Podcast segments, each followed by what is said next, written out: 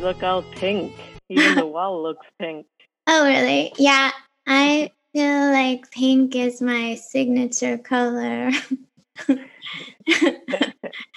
um, were we talking about Guston at all when I came to your show? Or I feel like maybe we talked about him. Do you like him? yes, I really like him. yeah. Um, I don't think we talked about it when you oh, came, okay. but um, I'm I'm kind of pleased you bring it up, him up, because I don't think it's obvious at all uh, of a connection, but I feel it's a really good one. Yeah. Um, I'd be curious how you relate to him, but I was just there's a um I love him. He's one of my favorites and there's like this talk he gave that I kind of return to a lot where he talks about like painting and art and like um I guess like t- there's someone an artist or a general idea that like kind of art is what you see or whatever and he's like no it's like totally not it's more than what you see it's like what happens in your mind or it's like um it's like about like having some kind of feeling or something like sets you off and then kind of the relationship i guess between the material and the immaterial. And um i was kind of thinking mm, about that with your work a bit. Hmm, interesting. I don't know that talk. I wanna you, you you're gonna have to give me that yeah. link or something because I yeah. want to listen to it or read it. But um,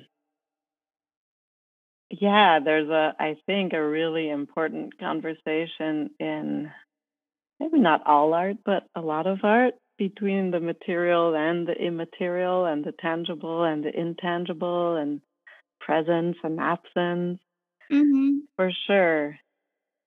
And maybe that's why, I mean, there's a huge, there's a big connection there has been forever between religion and art, yeah of course, you know, to state the obvious, but um, oh man, I lost you. Oh, here oh you are. Religion and art, and and I feel that that that idea of the presence, what's presence, what's absent, what one can sense, uh, as opposed to know, or what what one can feel.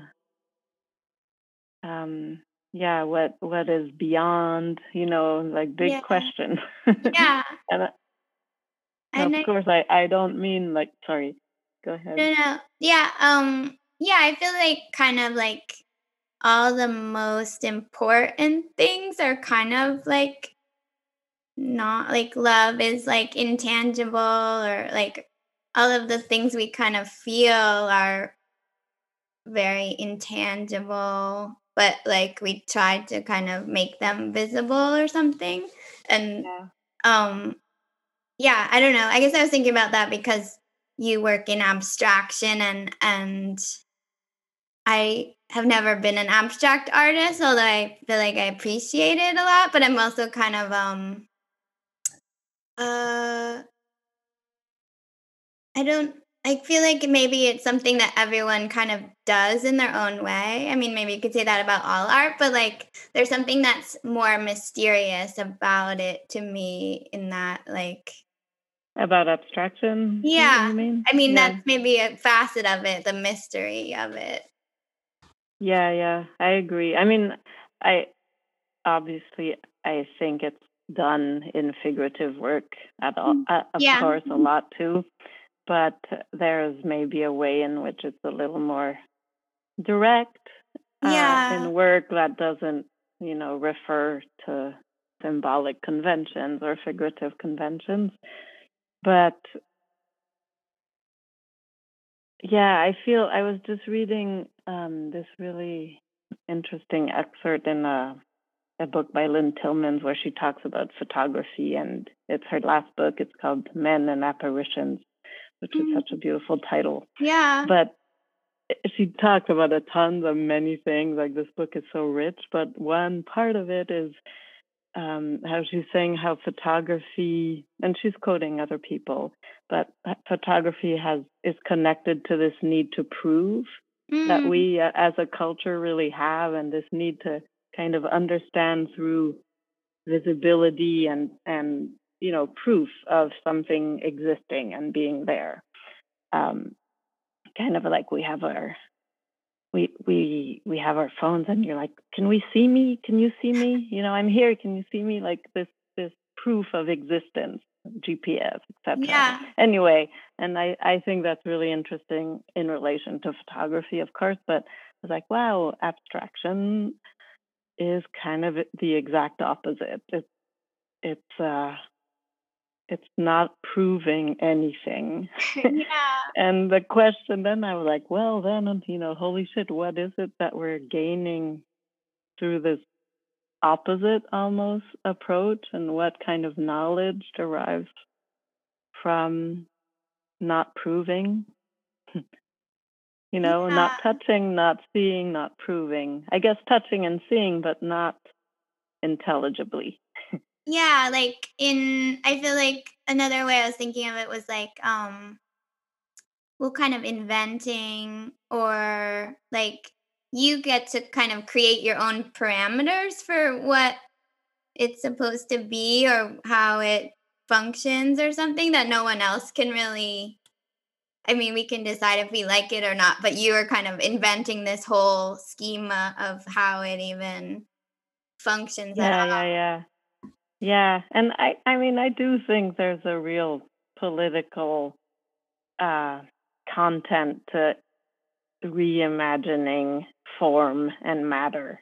You know, Yeah. like I think we need to reimagine our world, Yeah. and and it maybe it doesn't start through reimagining form and matter, but that is definitely part of it. Mm-hmm. You know.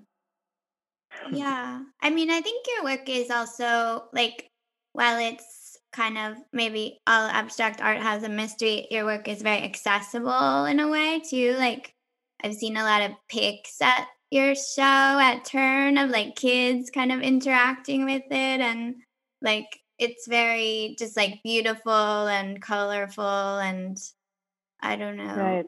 Yeah. Yeah. I mean, I try to that's what I, I well, two things. I try to really leave space for someone to project what they want. Mm-hmm. You know, for for projection of and like I I try to make pieces that can receive meaning instead of proclaiming it. Um, so maybe that's part of the accessibility, and they're kind of screens yeah. in a way.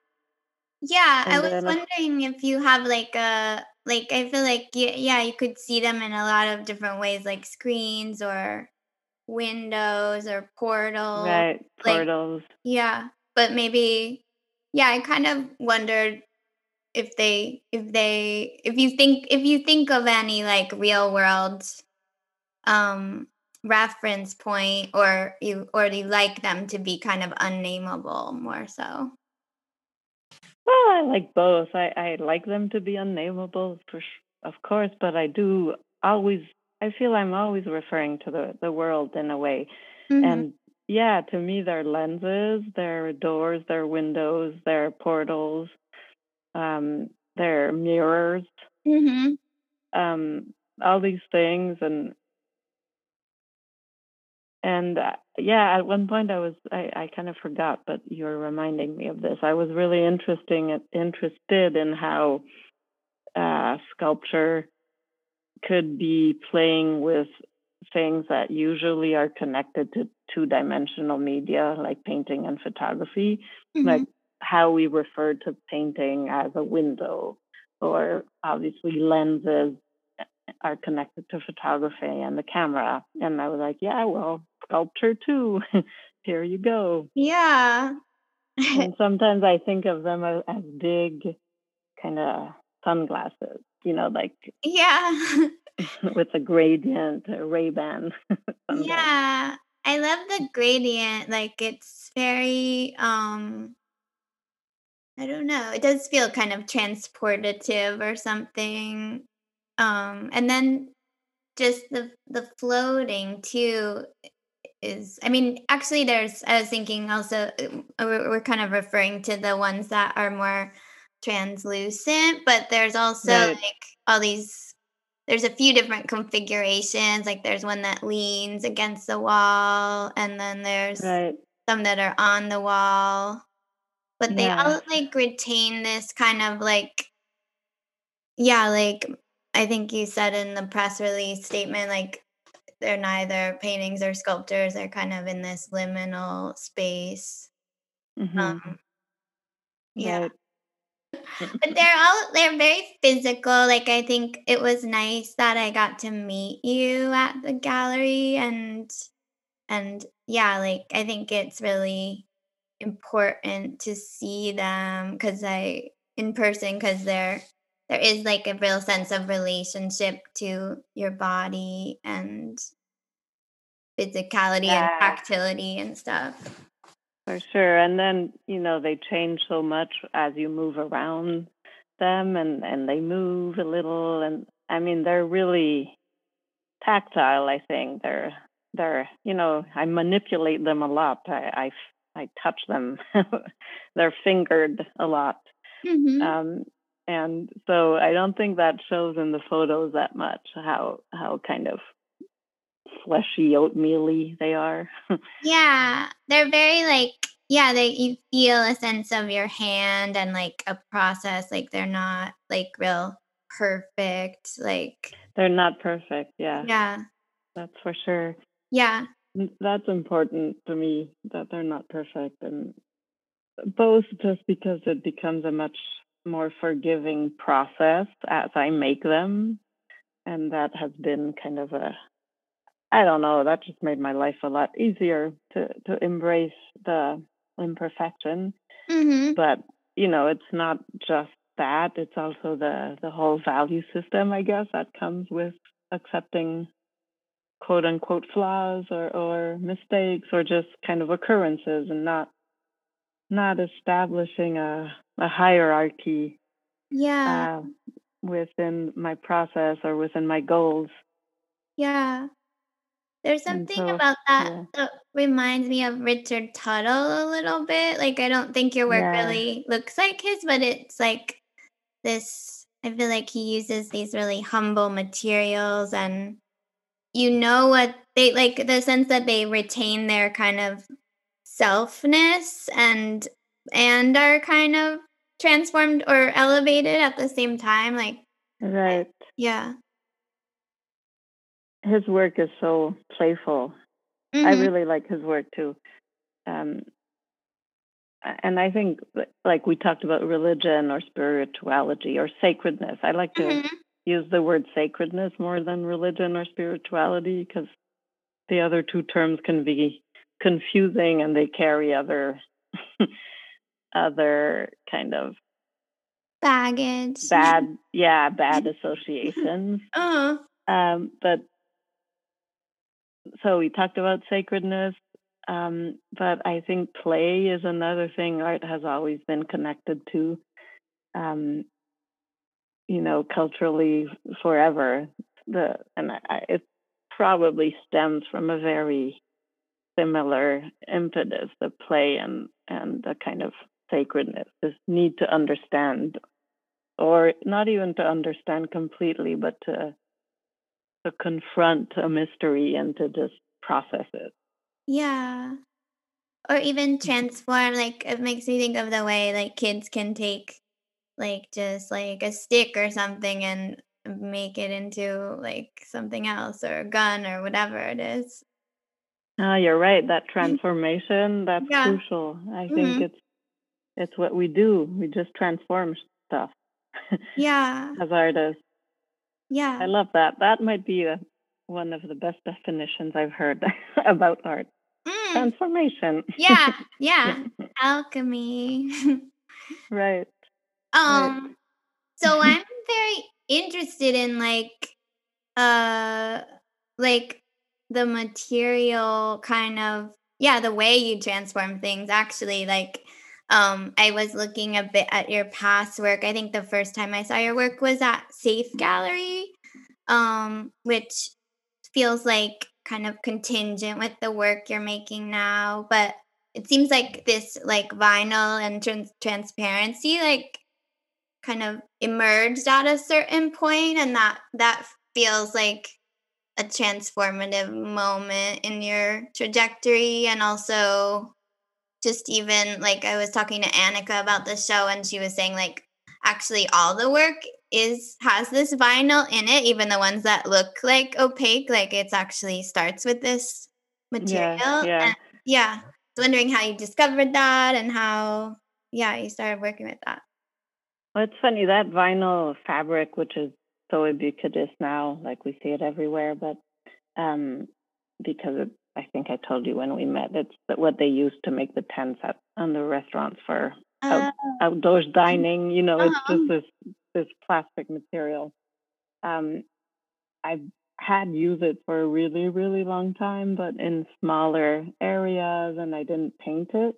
The color you, you saw. It's spray painted on the vinyl. Mm-hmm. Um, but when I found it originally, it was for very different reasons that I was interested in it. It was because I, like, my work there then was much more kind of organic and quote unquote natural looking. And Mhm. I was looking for a material that would offset that, that would be a little more kind of, I don't know, hardware story or pop kind of, or, or synthetic, I guess. Mm-hmm. Um, so that I started using that in small sections and I liked it. But that interest, that kind of doesn't interest me anymore. In fact, I'm a bit concerned now about using plastic and like I'm just not that's not my my thing anymore. But I love that material still. Unfortunately, it's plastic. Mm-hmm. um, because how it allows me to make something that you can see through as a viewer and see your own reflection and Mhm. because it evokes all the things we talked about earlier the lens the the window the portal the sunglasses but that seeing through what you're looking at and seeing yourself i feel is super important and like i really like not knowing exactly when a a piece starts or ends and when you know because also the color kind of tints the space around the Mhm. piece so there's no there's no real border yeah. so that's now that's more why i i use that material Mm-hmm. That yeah, and when you were talking, I was like, oh, also stained glass. Definitely, it feels like a kind of like contemporary stained glass feeling or something. right but that i hadn't even noticed until this show where now it's kind of obvious because there's a stained glass window beside it. Yeah. if you don't make the connection well. But i hadn't thought of it. Yeah. and i like that reference too. Yeah, me too. Like it feels like in that, like it again, like you said, it's not like overtly religious or anything, but it feels in that kind of realm of like yeah. sacred or awe awe inspiring or something like that. And yeah. even that idea that it could like kind of radiate onto you or something right but also that relig- that sacredness i don't think i would have been aware or interested in uh like two years ago or or one year. I think this last year really kind of fomented some of that for me and and um or maybe I, I bet more accurate to say that I accepted it or now noticed it in myself more Mm, clearly than mhm. before. Um and I connect I don't sacredness with this kind of intense care. and I do think we really need more more care yeah um, in the world now, yeah both uh, you know just caring for each other, but also this kind of care where some things are just sacred and you don't mess with them, you don't exploit them, you don't you know there's and I, I guess some by some things I mean life. Like we just need to have a deeper respect for life and care for life. Hmm, that's very life in a very broad broad sense. Yeah definitely. I mean was there I mean, I can relate to that. I feel like I've kind of dabbled in different spiritual stuff, although I'm not, I wouldn't say I have a religion per se, but I am very interested in that kind of stuff. And um, was there anything that like sparked this kind of Hmm. shift in you or um Well, you know, I grew up in Quebec, which um, was very Catholic, but my parents' generation rejected it en masse, like huge rejection of the church. So I grew up with a very, very healthy suspicion of the church. yeah. So it's certain. It's I, I kind of grew up with the opposite. Um, you know, not baptized, no church, nothing, um, and no other spiritual kind of paths. But um, I have always been very interested in art connected to religion and to you know there's just to state the very obvious there's so much amazing art connected to religion yeah. but i i don't i think it's it's the environmental huge crisis. Mm, it's the movement for black lives. It's the pandemic like these huge pressing issues that require um, among many other things but require real care and respect for life and you know a- an idea of justice that is that involves caring that is not Mm. just abstract i feel yeah, totally. I mean, I feel like um I definitely feel like kind of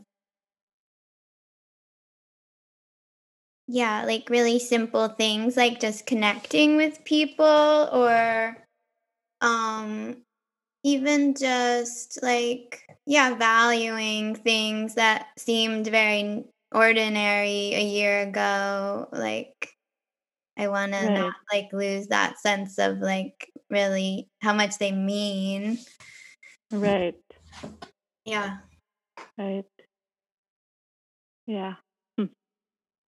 Um I was actually thinking about like the title of your show and how I don't know if this is where it came from, but I it's called Eye Contact for the listeners and hmm um hmm like there was a certain point where I felt like that was the only kind of contact that we had with other people and um it is like strange that it's become this much larger part of our lives in a way because of masks like um like it's like eye contact is very intimate you know like hmm uh, it can be uncomfortable to like actually it reminds me of with my students i would do a thing which was kind of lifted from marina abramovic where she would like have the audience like look into the person next to them's eyes for like two minutes straight and um i had my students do it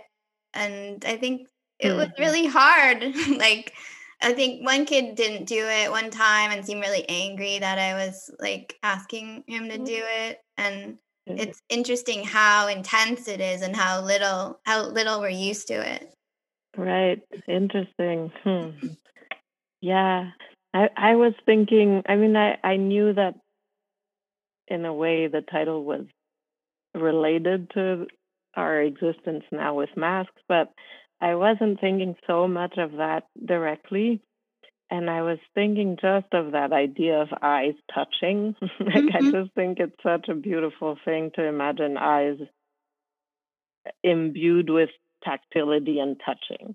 Yeah. And I do think that in a way we touch with our eyes, hmm you know, and that's how the world comes to us, not only, but that one of the way and how we kind of reach out to the world. And I feel we see so many eyes, and it's almost like sometimes I feel things have eyes, and, you know, I just love that idea of eyes touching. Yeah. That reminds me of how I like in school, like learning how to draw. I feel like one of my teachers talked about kind of imagining like your eye was like touching the thing you're drawing. Yeah. Yeah. Yeah, my teacher did that too. I always remember that. I always loved it. Yeah. It, Um, it really works kind of or it actually it connects you with the thing you're drawing in a different way. That is cool. and it slows you down. And I Mhm. think visual vision and tactility have very different paces, of course. Yeah. Um, and the fact that you know you can, in a glance, you can see a lot of things at at once, uh, distant from you. Um, that's connected to all sorts of, I don't know, forms of knowledge and forms of power Mhm. um, but tact, the haptic or tactility generally involves pe- touching one thing at a time and kind of at arm's length, which I think carries very different forms of knowledge in relation to the world and very different power dynamics. Um, yeah. So I, I, I try to mix mix the two in my work. Like those two senses are very are totally are crucial to me. And recently I've started talk, thinking a little bit more about sound. Mm. Um, with with the pieces you find to show the hanging pieces. Uh, suddenly, because they move and because they're kind of floating, you know, there's vibration involved. They they reminded me, or I started thinking about sound and maybe a note or things like that. So that's new. That's kind of exciting to me also to have the auditory component creep in on me. yeah. Have you ever been to the dream house? No, I have never been able to find a time when it's open. Yeah, I don't know what the I think it's actually open now, but I'm not 100% sure. I'll put a link to it in the show notes, but that is actually could be really cool. I feel like I see a connection especially with like color and these like floating kind of abstract. You're right. I'm gonna look into it again. Yeah, it's pretty good- incredible like as an art experience. Like it's pretty it's like extremely sensual, I would say. Like because the sound is so intense that it you do feel the vibration like in your body and stuff and um yeah, I think that could be um do you li- like have have you created music yet? Or or maybe it's not music either but just sound or? I haven't, and I, I don't even know that I, I would do that, but just thinking of the connections of sound and and vision, just as and thinking of how to make that a little more uh, explicit or yeah. im- implicit, even. yeah i think about well because i used to make video and i and i like film a lot like sound is so kind of powerful in shifting emotion and stuff um there was also a, a david Hammons show at the Mnuchin gallery like a few years ago that he just had a soundtrack of this like early japanese like court music playing and it was Hmm. really beautiful and like i don't know it gave the whole show a real i mean i love his work already but it was a really Yeah, lovely like thing that was like it wasn't it wasn't even you know something he made he just like chose this kind of music and i really enjoyed that part interesting. Huh. Yeah. I don't feel like. I mean, I saw two shows of his there, but I don't know if that one, that piece, I don't, or either I don't remember it or I didn't see it. Didn't Yeah. It was like I don't know. It was a show that felt like kind of like a mini retrospective, and I don't know. Maybe I got lucky. Maybe they weren't playing this music the whole time, but it was like I ended up emailing them for what it was because I really like. Oh. So that's how you found out what music it was. yeah, yeah. Oh, cool. cool. think it's great. from like 16th century or something. Huh. Nice. Yeah. Hmm. Um, that reminds me too that we talked a bit about dance and how you had this wish to maybe collaborate with dance someday or Yeah, I would love to. I, I feel there's, I mean, I guess that the uh, Yvonne Rainer and Trisha Brown and Simone Forti, mm-hmm. who are all kind of working with and alongside the minimalists and that history of how embedded uh, sculpture and dance were in those years and and like the kind of forward thinking of form and space and movement um, that was you know done through sculpture but mostly through mo- moving bodies in space yeah um, i find really interesting and i also think that it's been kind of eclipsed like we art history has shown the two separately for the mm-hmm. most part. Um, and the way I think of how you know people will move around the sculpt my sculptures is very connected to that kind of collaborations that they were doing, and I I think it has their roots there, its roots there, mm-hmm. and also the way the the interest in kind of ordinary tasks and and uh, you know non-skilled dancers and non not climatic or not dramatic um, kind of one thing at a time mm-hmm. low transformation all those ideas are yeah I, I find it interesting to i would love to explore them through movement and through you know dance somehow.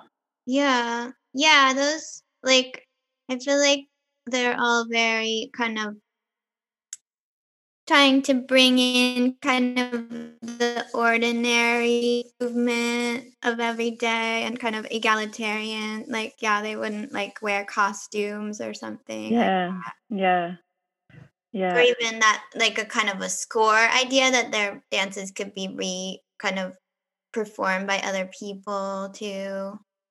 Exactly yeah. I mean, in general, I feel, I don't know if this is a lofty thing to say, but I tried to really kind of level hierarchies. Mm-hmm. and and I, I find color is a really useful tool for that. Um, it's just so fluid and so uh, malleable and so kind of it, it disavows separation. So to me, if it disavows hierarchies by that very nature. Yeah. Um, totally. I mean, I think, yeah, I love how color isn't like intellectual at all, at least to me. Like, I, it just cuts through, like, um, you know, you just have a feeling about a color and you don't need to understand it um, or or have like words for it even. Yeah, and and there aren't really good words for color. I mean, yeah. who who can tell talk about color that well? yeah, or they poet, people that try, but I don't even I don't even want to talk about color in that way. Like I don't I like don't want to intellectualize it. Like I feel that's kind of denying what it does in a way or the mm-hmm. things I like about it. right. Yeah, I really love color. I, I, mean, to me, it can really be a caress. Like I, mm. I find mm. it really sensual, really physical. Yeah. Um, and of course, it doesn't need to be um, agreeable always. It can be harsh. It can be difficult, but um, it is physical. It again this intangible and tangible thing that we started the whole conversation with. Mhm. Yeah. There's like I mean, I'm not deeply into this really either, but I feel like there's um like different charts and things like new agey things you can look up with color that's like says what like the vibration is around it and stuff. Right. Which right. is kind of cool. I like like I don't know if I don't really know the things about that, but I like thinking about them a little bit. yeah, I once went to a Korean kind of spa and they had color rooms. Mm. I was like, whoa. That sounds fun. I would love to go to a spa. yep. um so maybe we could talk a little more about like like I feel like we've been talking kind of philosophically, but I would I'm always curious just like how do you actually like began a work or or even how did this like do you think of a body of work kind of strategically or does it more just evolve kind of from this ongoing process? No, it evolves. And the ideas often like the reasons are, that I do something or, or the ideas often come to me after. Mm. Almost always. Mm-hmm. Like now I have a show up and I'm thinking and I'm looking with more kind of distance. It's not in my studio. It's not, you know, under sheets of plastic pr- protecting it from the many leaks I have from my roof. so that's why I'm I'm more eh, I'm interested or thinking or about kind of philosophical points, but when I make or start, it is very much about an idea that I draw out um, very roughly. Mm-hmm. And but I, I do need that, that kind of sketch to so that I get get up get up of my sofa. Yeah, you know, to, the motivation. Um, and then, but often I'll also most of them have a welded steel kind of armature, mm-hmm. and that I do kind of all at once. I make make a ton of sh- shapes that I draw, and then I make sort of these similar shapes with my steel. Mm-hmm. And that I'll do that for two days, and then that probably will last me for I don't know a year or two of, of shapes. Mm. And then I can stretch vinyl on them, or or put coroplast, which is this corrugated plastic I use a lot, and there are always things that I can I've developed a uh, process that allows me to change my mind all the time. Mm. So I do that, and I kind of meander and and work on several pieces at once. So when mm. I'm stuck, I just move on to the next. Yeah. Um, and it's funny because I make drawings, but they're pencil drawings. They have no color. And then after a little you know after a while in the process it becomes all about color and just i i go home thinking of color combinations i just obsess about the colors i'm going to use and mm-hmm. then it's all color for a, a while mm-hmm. so you can make these kind of like skeletons but you don't have to know exactly how they'll be kind of exactly yeah, yeah. Mm-hmm. and the hanging pieces that even allows me to change the direction. You know, I can hang them upside down, I can rotate them. Of course, the freestanding pieces, they kind of have to stay on their foot. Yeah. Although I have put the foot on the wall, so I guess I can do some flipping. Mm-hmm. But the others, I I really yeah I I move them, and you know I make holes in them, and that can be decided later. Mm-hmm. And then if the hole doesn't work, I can cover it and just patch it up. And that's why sometimes they become very bulky mm. because I've patched them with the layers of cardboard or, or plastic, corrugated plastic. So yeah, this process is meandering. That's cool. Yeah, I like that about them, how they have this kind of like um almost like craters and like hills and valleys on some of right. them. yeah. So it is really like a discovery, like you discover the forms as you build them. I do and and and it's funny how I mean does this must happen to you too.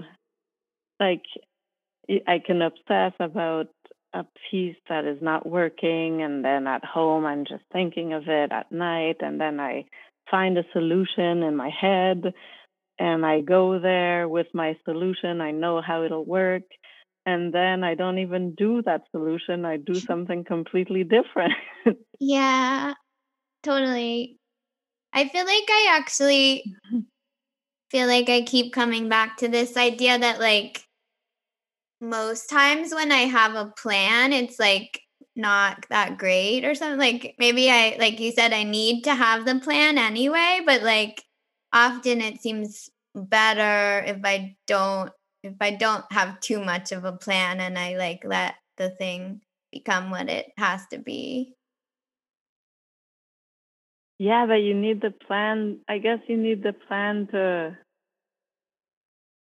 to kind of side to be able to sidestep it somehow.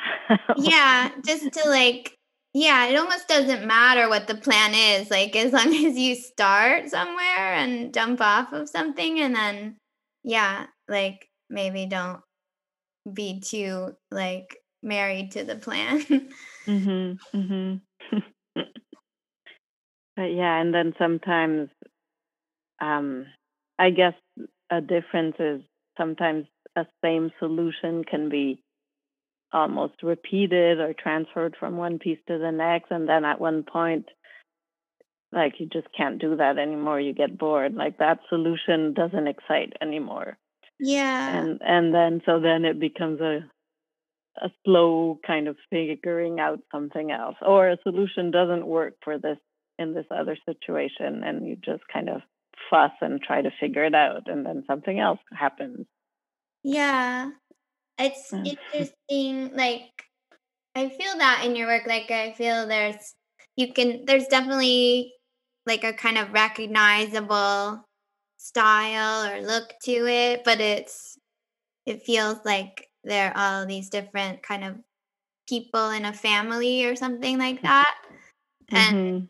like um I don't know, it, it's funny to think about the ones that began like transparent but end up like completely totally okay.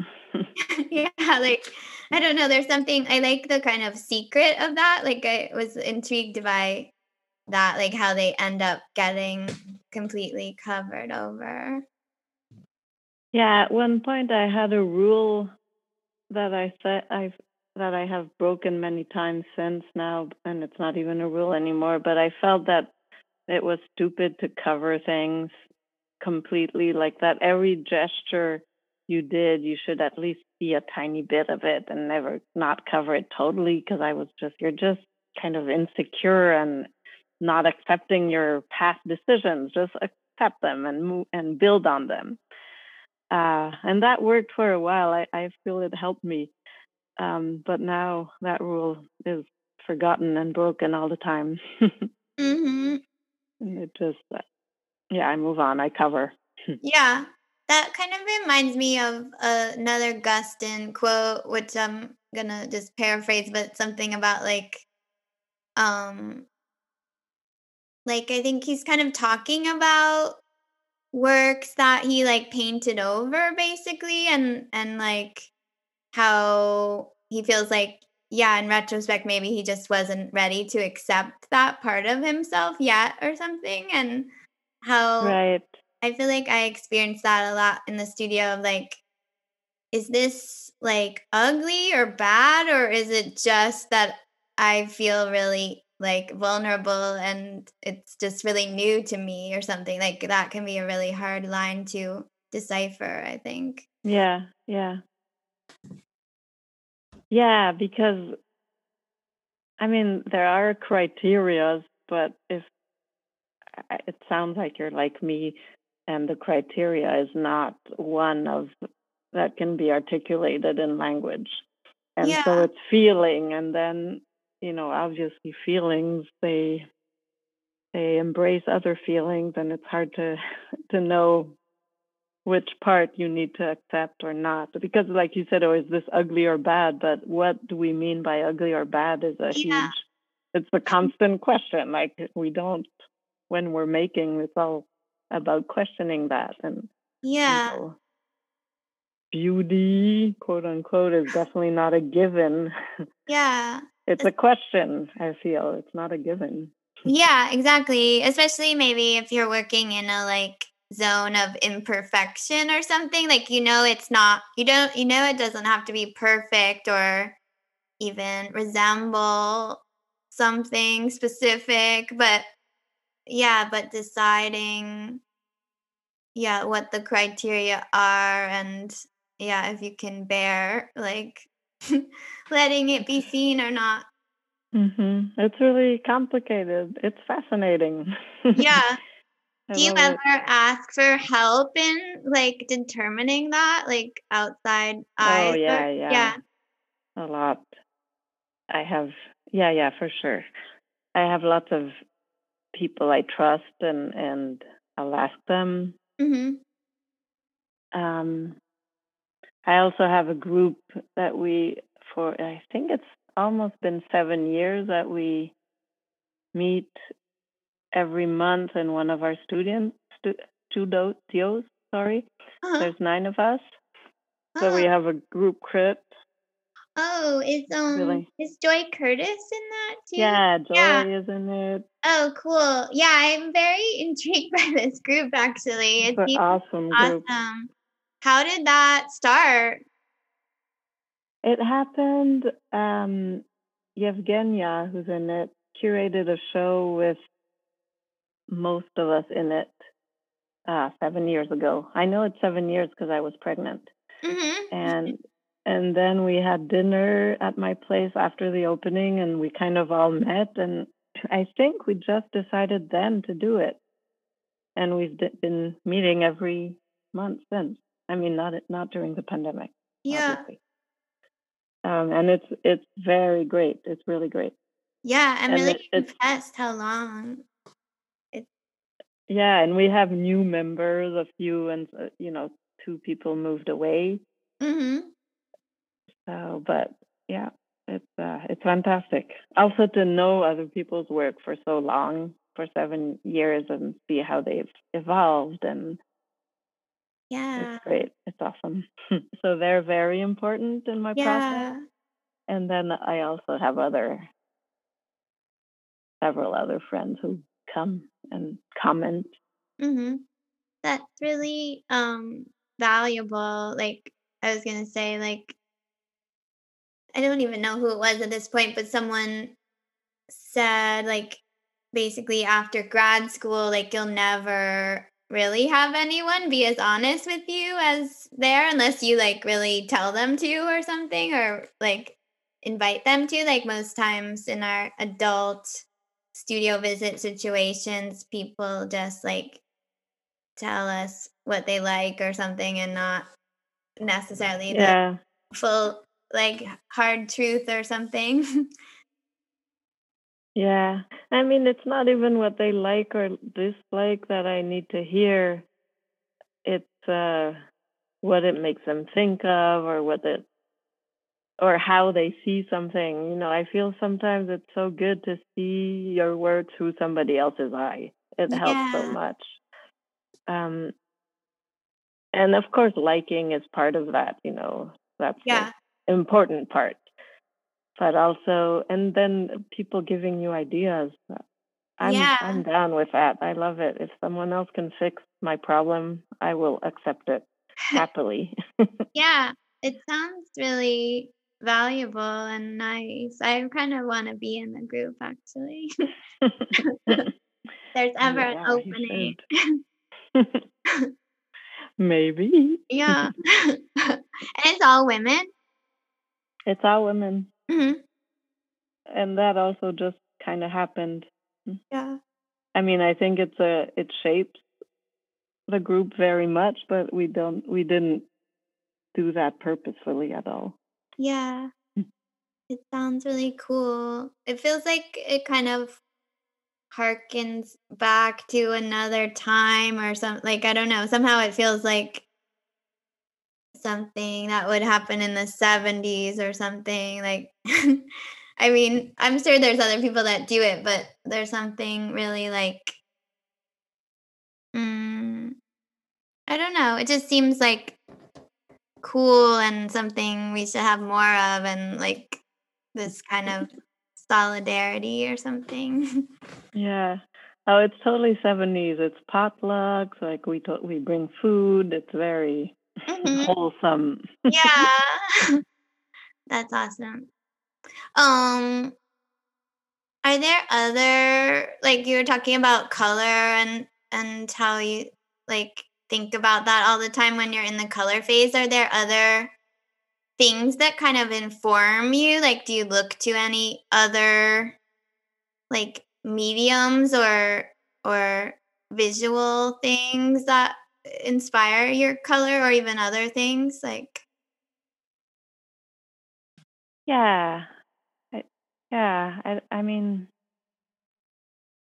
you mean my color specifically? Or well just it doesn't even have to be just color but like i wonder if you like look at a film and it makes you come up with this color or yeah i'm just curious if there's a if you can track where where it comes from in some way. I can't always exactly track, but I can tell you that, uh, like, I think The Simpsons have some of the best colors I've ever seen. mm, hmm But I really like, I, I kind of melt sometimes when I look at the colors. um, like amazing purples and the, the yellow, like just really good color. Um, so, and other movies for sure, like film, I think has beautiful color. Yeah. yeah Um, then of course I look at, I look more at painting than other forms of art. That's mm, what I, I think there's, there's something of the materiality of the way color is embodied in in that paint and the materiality of it that is very exciting to me. Yeah. And there's like a a way it's both an illusion and a real very concrete substance. Hmm uh, that I, I find i don't know just endlessly compelling i guess in painting. I don't think it always needs to be a rectangular shape but that's another story. Yeah.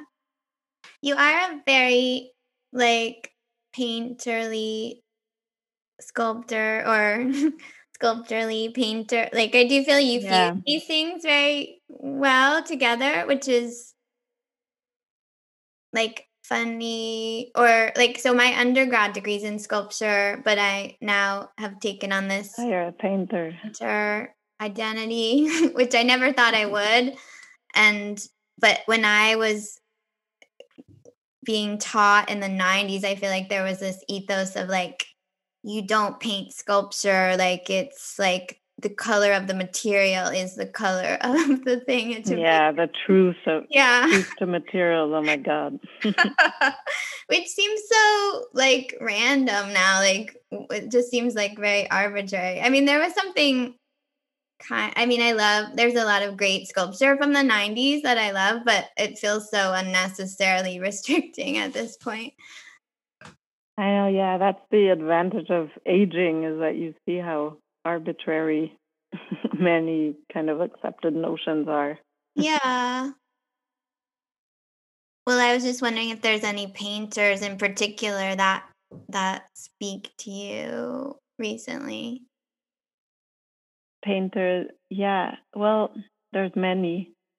But now of course i'm going to be thinking of more slash on painters slash sculptors like Lynda Mhm. benglis yeah yeah. I yeah. really have been influenced and loved her work for a long time yes um and elizabeth murray like just Mm-hmm. Oh, that makes a lot of sense. Also, the, the more crazy she gets the more i like her maybe less the kind of teapots or or teacups i mean but her forms and her huge big kind of wacky wacky stubborn kind of i don't even know how to call them sculptures on the wall i guess and you know ama- amazingly in your face color and just i don't care I Mhm, also really like Polly Apfelbaum and Joanne Greenbaum. mhm. Yeah, totally. I love the Monique Mouton. That's a very different, maybe it's, but I, I think she's incredible. Mhm. She has a show Yeah. at uh Bridget Donahue. Donahue, yeah, yeah. I haven't seen it yet. no, I haven't either. Yeah, High on my list. yeah, yeah. That's a cool connection with Elizabeth Murray too. I love her also, but it took me like I remember when I at a younger age, at a certain point, I thought it was so ugly and like uncool and stuff. And then at some point it just totally flipped and I was like, oh my God, she's like a genius. Like Me too. I thought it was uncool for a long time. hmm I it's true. But I do I agree she's a genius. I think I, I grew to accept pleasure more easily. yeah. I think I just the I just didn't understand the aesthetic like I was it was so 80s and it was so different from the kind of like coolness of the 90s or something or just my yeah. ethos as a younger person or something and but then I realized it's well it is very cool in its own way I think now and she's actually Yeah. really radical and kind of punky like like it is kind of ugly at times or like almost Absolutely. aggressively uncool or so I don't know. Yeah. Shamelessly yeah. uncool. Yeah, totally cool. I agree. yeah. yeah, she's a great colorist too. He's a great colorist. Yeah, she's she just didn't care. Yeah, went, went right. for it. She just went for it. Yeah. Did you see that documentary about her? I never saw it. Yeah, it's so good. Like, I mean, it made me admire her kind of even more. If I find a link, I'll like post it in the episode too. But um, True. Yeah. yeah, she's like a badass. I know some people that actually got to like study with her at Bard too. It seems awesome. Mm.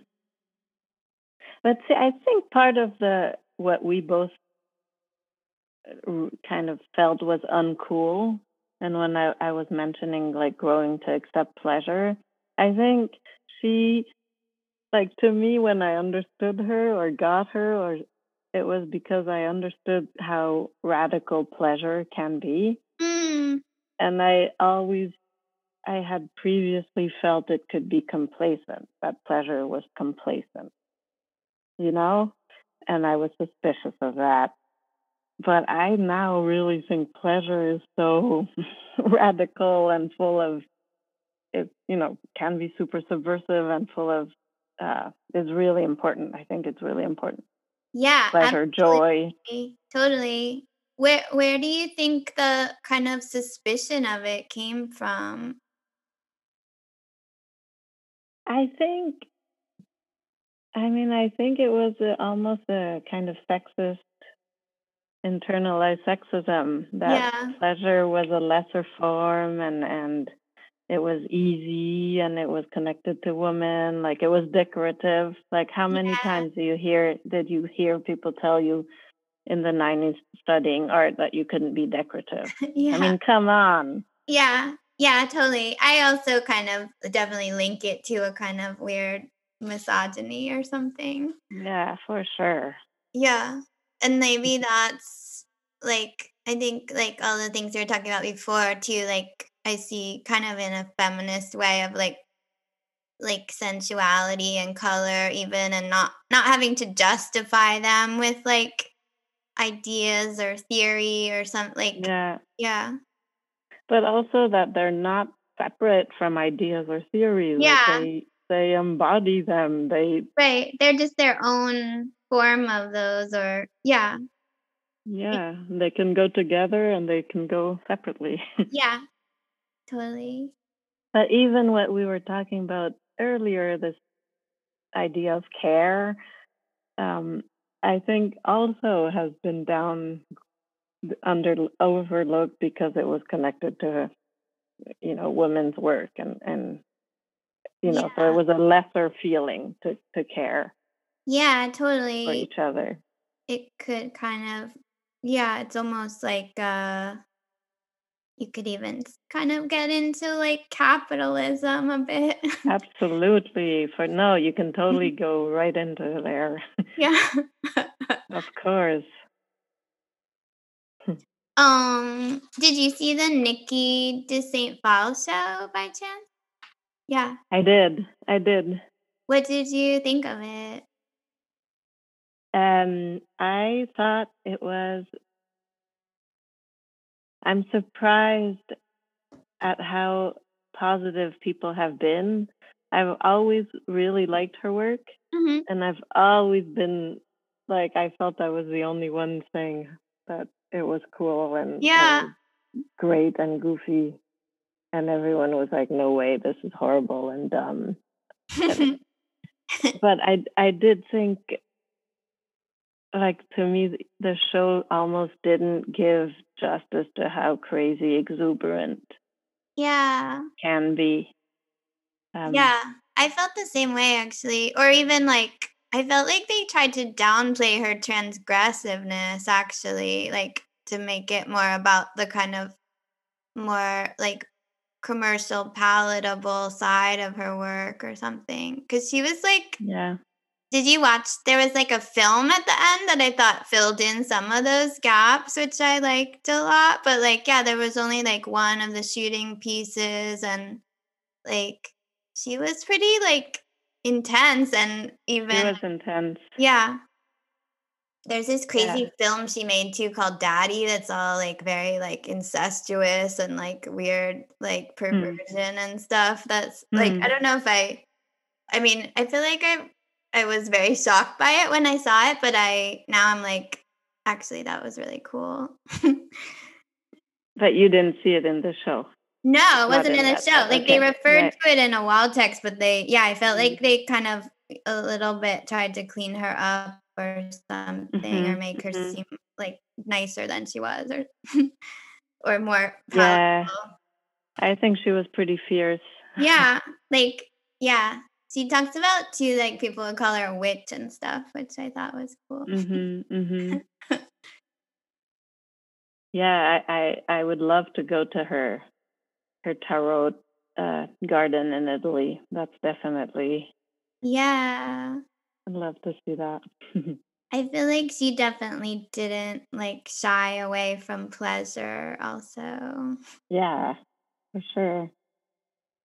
But what I didn't know about her so well was how um you know how much of an entrepreneur and a businesswoman she was and how like kind of an a la Andy Warhol, you know, like perfume and and uh, jewelry that financed her Yeah. sculpture work and and that was interesting to learn. I I just didn't know that. Yeah, totally. I didn't really I didn't really know that either. And I thought it was cool actually cuz I saw her as this kind of marginal figure or something and it, like she was actually like a huge artist doing all these insane things. Exactly, exactly. Yeah, it's Yeah. weird how she like she was developing a kids show and like I don't know, had all these giant commissions and yeah, like Yeah. was on TV and hawking perfumes and I actually bought the perfume on eBay, but it hasn't arrived yet. I like don't even know what it smells like, but I'm like, I want to smell like her or something. Funny, another thing, like this relates to what we were talking about earlier. So when I was, I don't know, 18, starting art school, there was a, a show of Niki de Saint Phalle in Montreal that I really Mm. loved. And it became like she became part of my like major influence or how like what do you want to you know making me go into art and stuff yeah. um so that was my first contact with her and then i i lived in mexico city and i saw a huge retrospective of her work um which was amazing and then later on i kind of rejected her work a little bit and i like it didn't correspond to my feminism anymore Oh, interesting. like and now i'm totally ready to embrace it again as a feminist still yeah. That's really interesting. Uh, I do I feel like I well, yeah, feminism can be um I mean, I feel like I've become more aware of how like yeah, some there can be different strains of feminism that can be a bit restrictive and more like trying to like cancel things out or I don't know. And I yeah, I'm I'm totally with you like I'm more of this kind of like opposite kind of all encompassing feminism that doesn't have to be super like virtuous or something. yeah, yeah. But there were years where like a social being a feminist by kind of embracing the archetype and the kind of like that felt too essentialist that felt too defining women too narrowly mm. and now it's funny now i feel the opposite. Now i feel it it's uh expansive. Yeah. I wonder if i'll go back to finding it narrow. I don't know. Yeah. Like in do you mean kind of embracing like like femininity as it as it kind of traditionally is seen or yeah. yeah, yeah totally. Exactly like fertility yeah. big curves uh, yeah. decoration and kind of big boobs big buttocks yeah. And also the witch.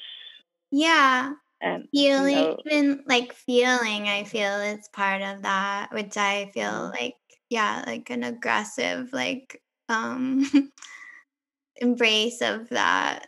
Mm. i just had a note this is my notes it's just like word salad. i love it. Um you should make a show of all these. Yeah. Um yeah i was just thinking about like the suspension of the work like when did when did that happen or or how did it how did you hmm. start to do that? Uh the the hanging pieces you mean? Yeah. I, I did a few a long time ago and then for at one point i had an idea that i wanted to make a one show a big show of only hanging sculptures. This was like i don't know two years maybe or three uh, ago. And I made a whole bunch. I have many more in my studio, and I wanted to call them the um, I wanted to call them listeners. Um, and because I felt that a hanging hanging piece was kind of more fragile than a freestanding sculpture, or not fragile, but more receptive, more influenced by the exterior, and that connected to listening to me. And I also felt that it was a listening was an overlooked quality mm. and that we just need more listening in general yeah uh, we need listeners and we need listening and i thought that pieces that kind of swung and kind of again this i, I said earlier the kind of vinyl that's a screen and that can receive and that people can project and they you know project meaning on the piece and that yeah. the meaning becomes very about, much about the relationship between who's looking and the piece. Um, so that's why they they hung. I guess it was yeah, just how hanging made it a little more influenceable. I guess made the piece more influenceable. yeah, that's interesting. I mean, even that you could kind of put into like the category of like feminine qualities of like receptivity is kind of in that zone but it's very like it, it feels like it makes it very like ethereal and kind of invert inverts some kind of thing about like sculpture often tends to be like heavy and gravity and like there's right. that about it, something you like trip, trip over, if, you know, and and this is like the opposite of that. Yeah, I guess it's more of a a minor minor mode or something. Mm-hmm. And I agree with you um, that these qualities are are generally more associated with women or female. Um, but that's when I start trip- tripping over my feminism because it's absolutely not true that women are, I don't think, yeah, you know, essentially more able to be receptive, you know. Yeah, yeah. and so I always like, I want, yeah, I just trip over my feminism. Yeah, I feel by, you. By rejecting those statements at the same time as wanting to advocate for those qualities yeah that are traditionally but not necessarily uh, more associated with the feminine. yeah, like maybe it's not even whether they're like maybe it's even just about like I guess one way that I think about is like kind of just um revaluing them maybe like that maybe yeah we don't we kind of value like assertiveness more than we value receptivity and and like mm-hmm. i don't know like mm-hmm. jungian ideas like we both have all the feminine and all the masculine in us and stuff and like um but but some of those qualities maybe are valued and some of them are less valued or right yeah right and yeah yeah and i i like the idea of yeah valuing feeling and vulnerability and even like lightness or mm-hmm. playfulness mm-hmm. like even yeah pleasure versus i don't know challenge or i don't know if that's the right word but um yeah well, yeah. I mean, I, I was gonna say it's not. It's a relation of. It's not a relation of dominance, which assertiveness can. Well, it doesn't have to be, but there are certainly a lot of relations that we value that involve dominating. Mm-hmm. And I mean, that's obviously a, a big problem. Is there anything that you're currently getting ready for or something that's giving you pleasure or excitement right now? no, right now I'm ready for this show to to just have time to and not have a show up because I feel it makes me um, in a more nervous state and I'm mm. it's a it's a weird feeling. Like you um, have to like work it or something kind of. Yeah, and and yeah, I'm always like it's out there and there's a lot of comfort and things being all in the studio and me in the studio. Yeah, that makes sense. Yeah, like you can just get back to work kind of. Yeah, exactly. but don't get me wrong, I'm glad this is the show is up. Yeah. Not totally. complaining.